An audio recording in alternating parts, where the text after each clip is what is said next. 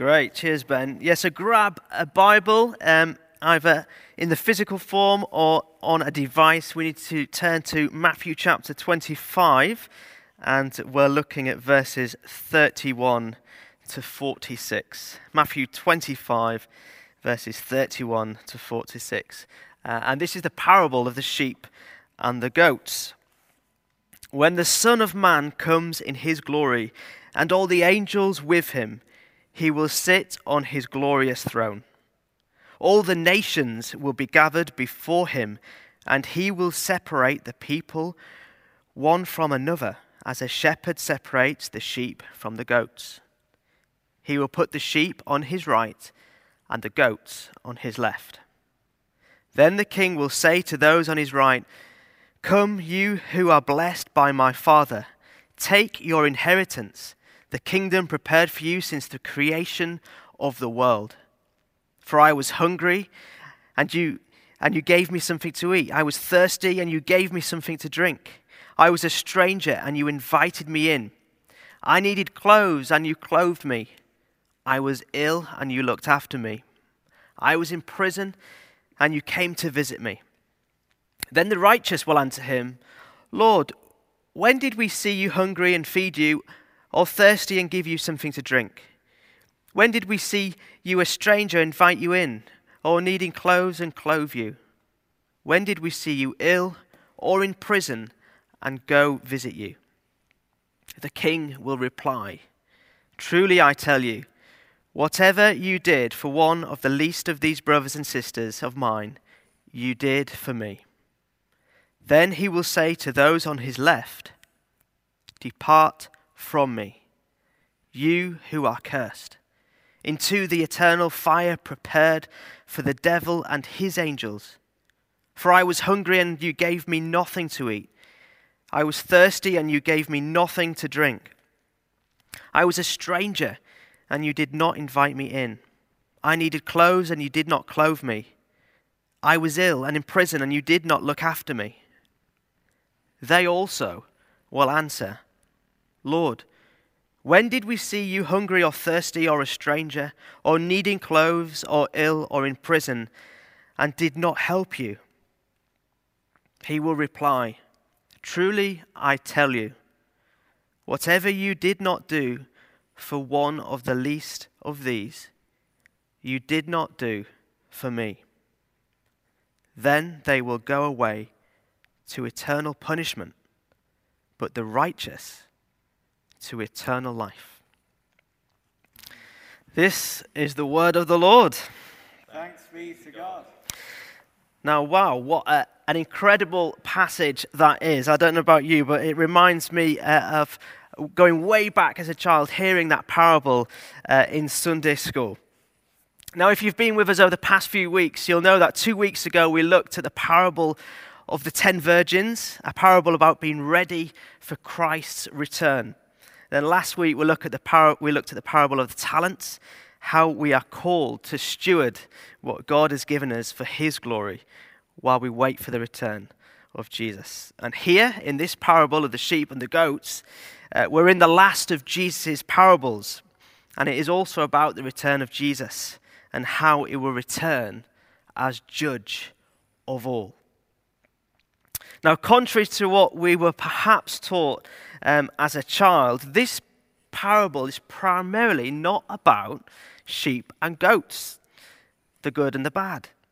This actually is uh, quite an unhelpful reading of the parable that only the sheep are the good ones and the goats are the bad ones. Actually, goats are pretty good things. They have good qualities. They breed quicker, which can be a good thing. They're easier to keep, and they produce larger quantities of milk. But rather, this parable is all about separation. You see, the reference to sheep and the goats is quite simply an appropriate example of distinct separation for the disciples at the time. If you like, oranges and lemons, apples and pears to us today. So, what this parable is about is judgment. And who is the judge? Jesus. He is the one who will do the separating at the end of time. Now, this is uh, the last of the three parables about the end of time. And this one is telling us all about Jesus coming back as judge. And there, there are four things I'd love us uh, to get out of this passage together today. The first thing is this that Jesus is returning, it's going to happen. Secondly, I'd like us to explore the sheep, who represent those who are saved. Thirdly, the goats, those who are on the, the other side who aren't saved. And fourthly and lastly, what does this mean for you and I today? So let's look at the first thing that Jesus actually is returning. Now, if you think about it, someone needs to judge. We only need to look at our society today to understand that we need someone to judge. Sports requires referees, court cases require juries and judges, and even for me and my wife Rach, one of us, quite often, most days, needs to take the place of the judge in our household when our two girls begin screaming at over 100 decibels. We have to act as judge quite often. And if we're brutally honest with ourselves, we find ourselves judging others even when we don't realize it. Whether that's about someone's appearance, their race, their class, religion, intelligence, abilities, whatever, we often find ourselves doing it even when we don't realize. But the reality is that for us, our lives will be judged at the end of time. And this will have eternal consequences. Let's take a look at verse 31 in this passage. It says, When the Son of Man comes in his glory, that's Jesus, and all the angels with him, he will sit on his glorious throne. So he is the one, Jesus is the one who will judge us sitting on the throne, and he is a fair judge. Now, scripture is full of references and pictures of judgment and what that is going to look like and how it's going to take place. We only have to look at Revelation chapter 6, verses 15 to 17. It says this Then the kings of the earth, the princes, the generals, the rich, the mighty, and everyone else, both slave and free, hid in caves and among the rocks of the mountains. They called to the mountains and the rocks, Fall on us and hide from us from the face of him who sits on the throne, and from the wrath of the Lamb. For the great day of their wrath has come, and who can withstand it? Wow. You see, all people, kings, queens, the poor, the lowly, will be judged. And on Judgment Day, I might well be stood there next to Queen Elizabeth II on one side and my greatest enemy on the other side. Psalm 75, verse 7 says, It is God alone who judges, He decides who will rise and who will fall. Now, what we do know from this passage, if you take a look at verse 32, is that everyone will be gathered. All the nations will be gathered in his presence, and he will separate the people as a shepherd, separates the sheep from the goats. Verse 33 everyone is going to be judged. He will put the sheep on his right and the goats on his left. You see, Jesus is judge of all. Now, let's be real for a moment. If all this talk about the end times and judgment day fills us with fear, then fear not. The great evangelist Billy Graham, uh, he once said this Bible teaching about the second coming of Christ was once thought of as a doomsday preaching, but not anymore. It is the only ray of hope that shines as an ever brightening beam in a darkening world. Why? Why is it light in an ever darkening world? Well, in order for us to begin to understand this, we need to look at the sheep. And the sheep represent the ones who are saved. Let's take a look at verses 35 to 36. Then the king will say to those on his right, Come, you who are blessed by my Father, take your inheritance. The kingdom prepared for you since the creation of the world. For I was hungry, and you gave me something to eat. I was thirsty, and you gave me something to drink. A stranger, and you invited me in. I needed clothes, and you clothed me. I was sick, and you looked after me. I was in prison, and you came to visit me. Now, here's a question Does this parable teach us that good works will save us? No. As a child discovering uh, this parable at Sunday school, I thought it was all about doing good things, being a good person, loving my neighbor. And in doing all of these things, I was serving Jesus. Of course, all of these things are good, but they don't save us. Only Jesus can save us.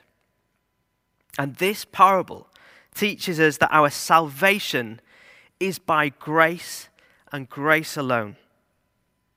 You see, what that means is it's nothing that we have done, but it's all about what Jesus has done for us on the cross. And this is amazing news.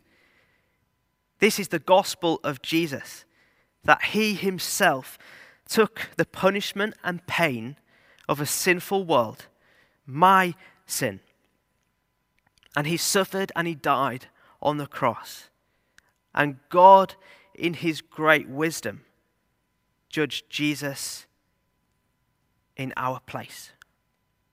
So, what does this mean for you and for I? Well, for those of us who believe and trust in Jesus and what he's done for us on the cross, we no longer have to live lives full of guilt and fear as slaves to the consequences of our shortcomings, either of what we've done in the past or what we will do in the future. And that's why the gospel of Jesus is good news for us, because Jesus has taken all of that for us to the cross. You see, one of the prophets, Isaiah, in the Old Testament, he wrote hundreds of years before Jesus even came to earth as a, ba- as a baby. He said this Yet in our weakness, he carried, it was our sorrow that weighed him down. And we thought his troubles were a punishment from God, a punishment for his own sins. But he was pierced for our rebellion, crushed for our sins. He was beaten so we could be made whole. He was whipped so we could be healed. All of us, like sheep, have strayed away. We have left God's path to follow our own. Yet the Lord laid on him the sins of us all. This is incredible. This was prophesied hundreds of years before Jesus even set foot on earth. This is what he has done for you and for me. You see, it was meant to be. And like I said before, we all need a judge. Judgment needed to take place.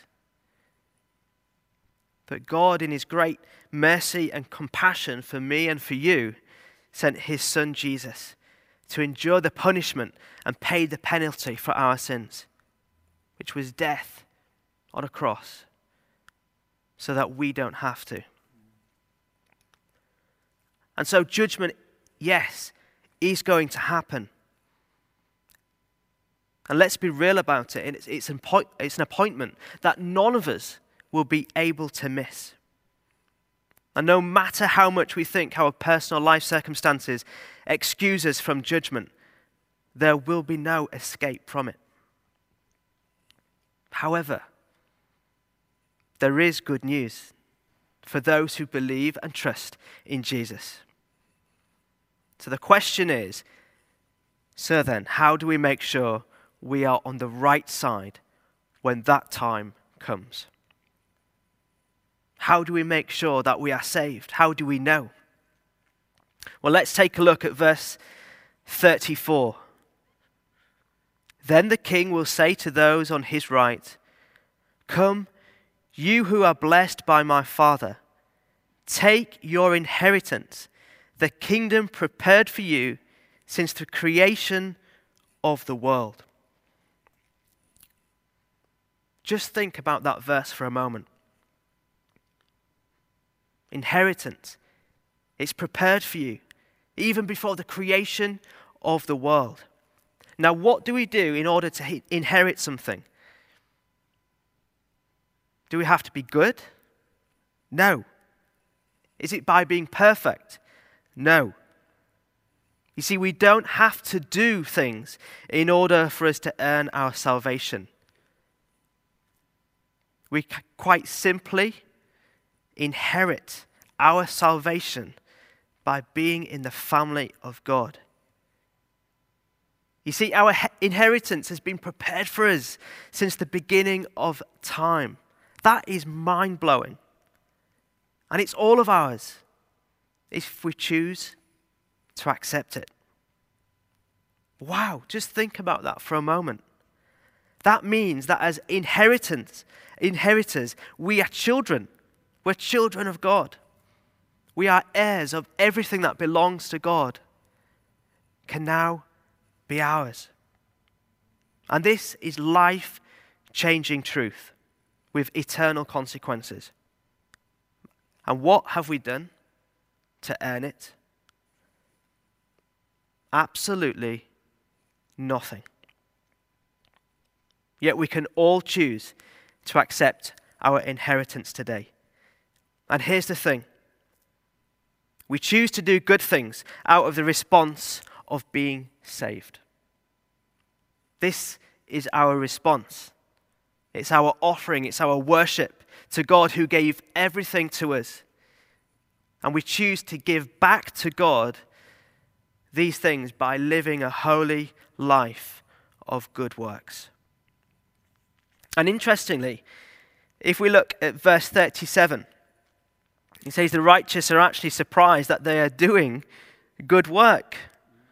The righteous will answer him, Lord, when did we see you hungry and feed you, or thirsty and give you something to drink? When did we see you?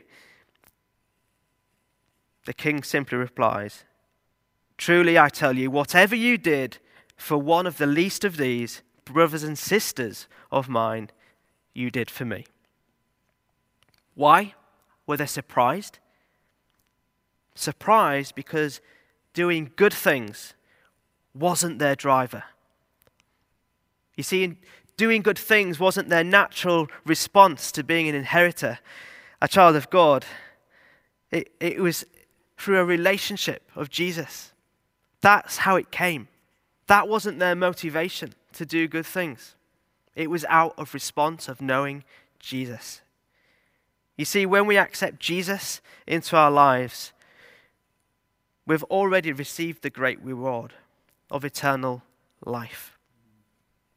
So there's no need to pretend to ourselves that our good works will contribute to our own salvation, because it doesn't.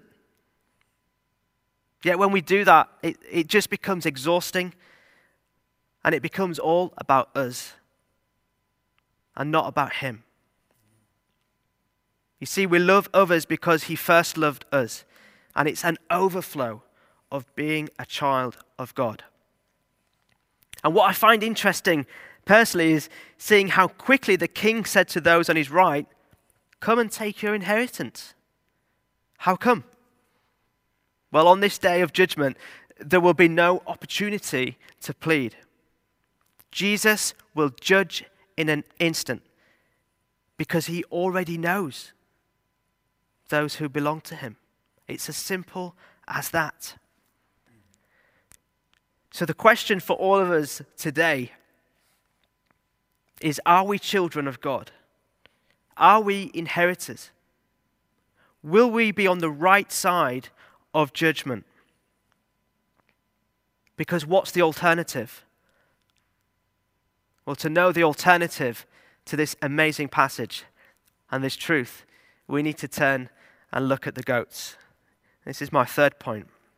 The goats are those on the side who aren't saved. Let's take a look at verse 41.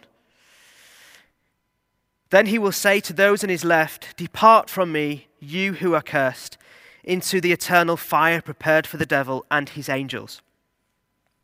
You see, the only way to inherit eternal, eternal life is to become a child of God by faith and grace alone. The Apostle John says in chapter 1, verses 11 to 12, He came to his own people, and even they rejected him.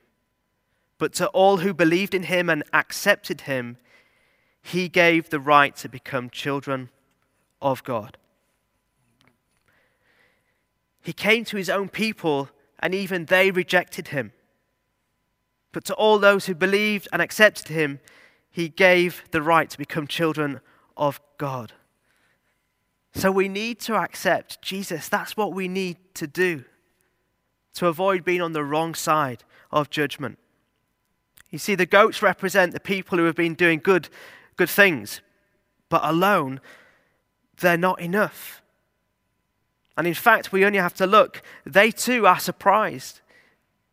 But because they falsely expected that they would be enough. Now, friends, this is chilling stuff. Because we will stand beside people who we know, people whom we love, on the day of judgment. It has the potential to be awful. Friends will be separated from friends, loved ones from loved ones.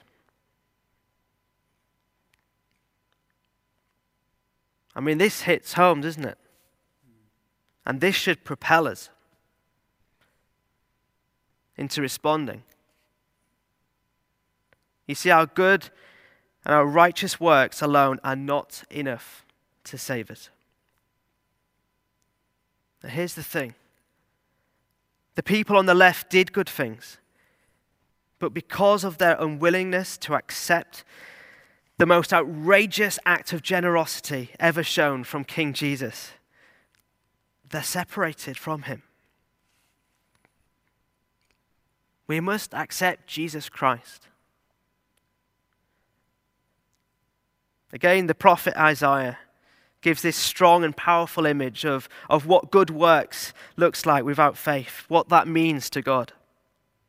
And he says this we are all infected and impure with sin. When we display our righteous deeds, they are nothing but filthy rags. Like autumn leaves, we wither and fall, and our sins sweep us away like the wind. Church, religiosity cannot save us no matter how much we try and save ourselves by our own acts. Judgment will reveal how selfish and self righteous people are. And judgment will consist of a great sifting of the valuable and worthless things we've done on earth. You know, we all need a Savior. And if we think about it, every generation that has gone before us has looked for a Savior, whether that is in someone or something. And even now, in these days, yes, we're longing and we're praying for a, a vaccine to COVID. It's absolutely necessary and it's good, and we should be praying for this. This is part of God's healing power here on earth. We believe in it. But guess what? It's not our Savior. It won't be our Savior.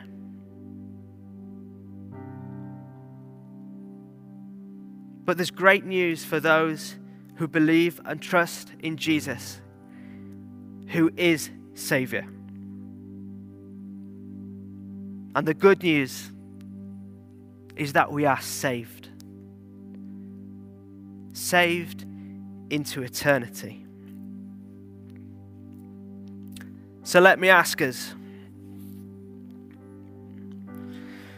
what does this mean for us today?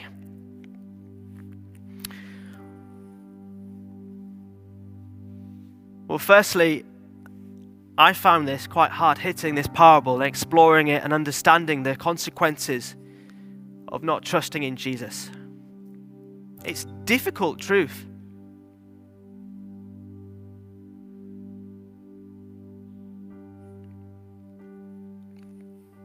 But we need to repent and believe in Jesus. It's not enough to know God just in our heads, we must know Him with our hearts. He longs to be in relationship with us. And that's the same for those whom we love, our friends and our family. So let me challenge you today if you have not yet put your trust in Jesus Christ, then what are you waiting for? Don't hang on.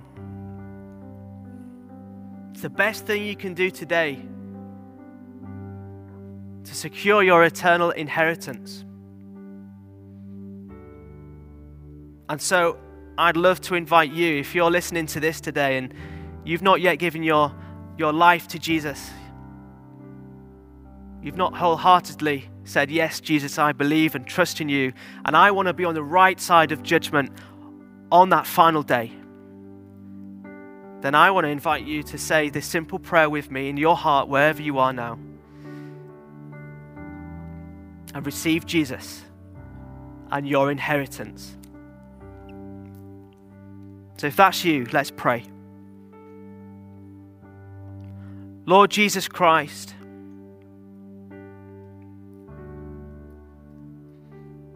I need you.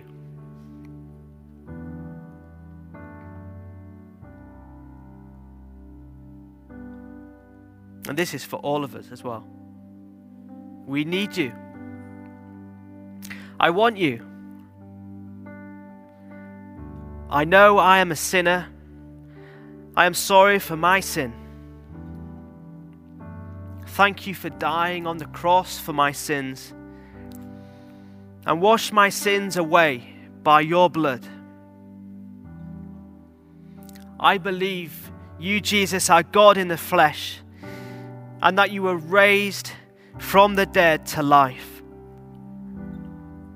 And now I welcome your Holy Spirit into my heart. I give you my life. Come and be with me forever. Amen. If you've prayed that prayer for the first time, we'd love to celebrate with you. We'd love to support and encourage you in your journey with Jesus, let us know either on the chat or send us a, message, an email, hello at stthomas.church. It's the best thing you will ever do.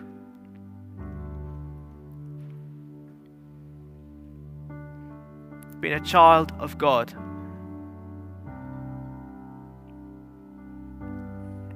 Secondly, you know, we've all seen, haven't we, that this passage has spoken to us about grace, that salvation only comes through the grace of Jesus, that undeserved favor. Now, does that mean that we, because of that, we don't have to do anything? No, of course it doesn't.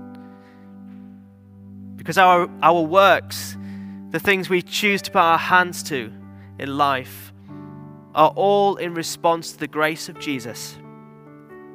And it's not about gaining credit for ourselves. You see, the word Christian, the identity that we as believers in Jesus give ourselves,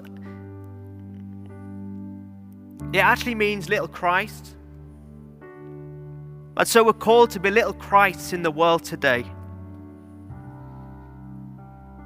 To be little Jesuses in Newcastle and beyond in our schools, in our colleges, universities, in our workplaces, in our homes.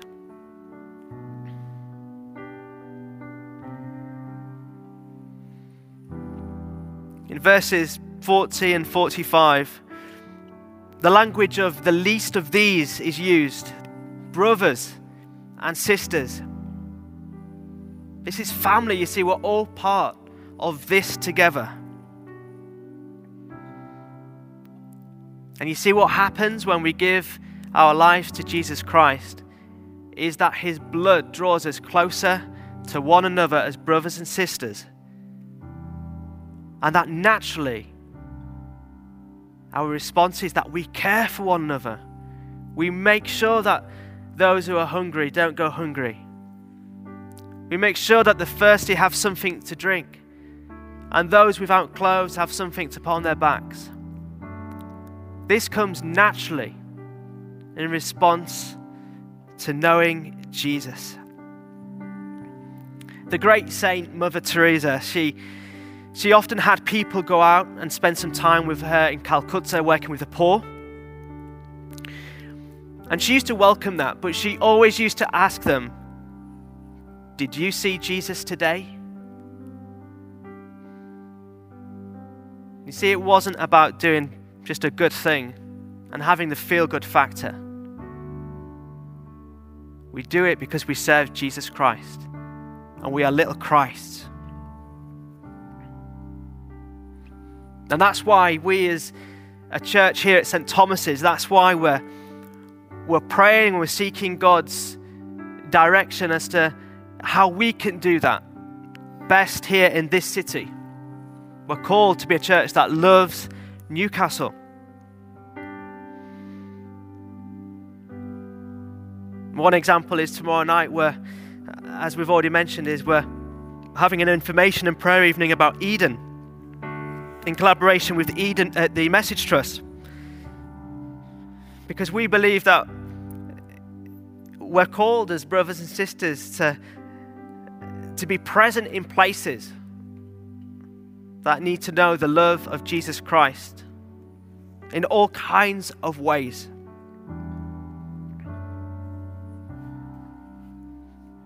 The response of knowing Jesus and loving Jesus is to naturally love and care for others. Now remember, we don't do these things to earn Jesus' love, but it's all about responding to it. But if you love Jesus, your response will be to love the least of these because that, that is exactly what Jesus has done for you and for me. And so, the parable of the sheep and the goats. We must live our lives distinctly aware that one day it will be Judgment Day. So we must live a life telling others of what Jesus has done for us. And in Jesus, there's mercy. And when we accept Him into our lives, the most natural thing is that we become more loving and more kind. And that's exactly what the world becomes like. You see, our world doesn't need us to be its Savior. It needs Jesus, the one whom we serve. So, where will we be on Judgment Day? That's a question we can only answer ourselves. Amen.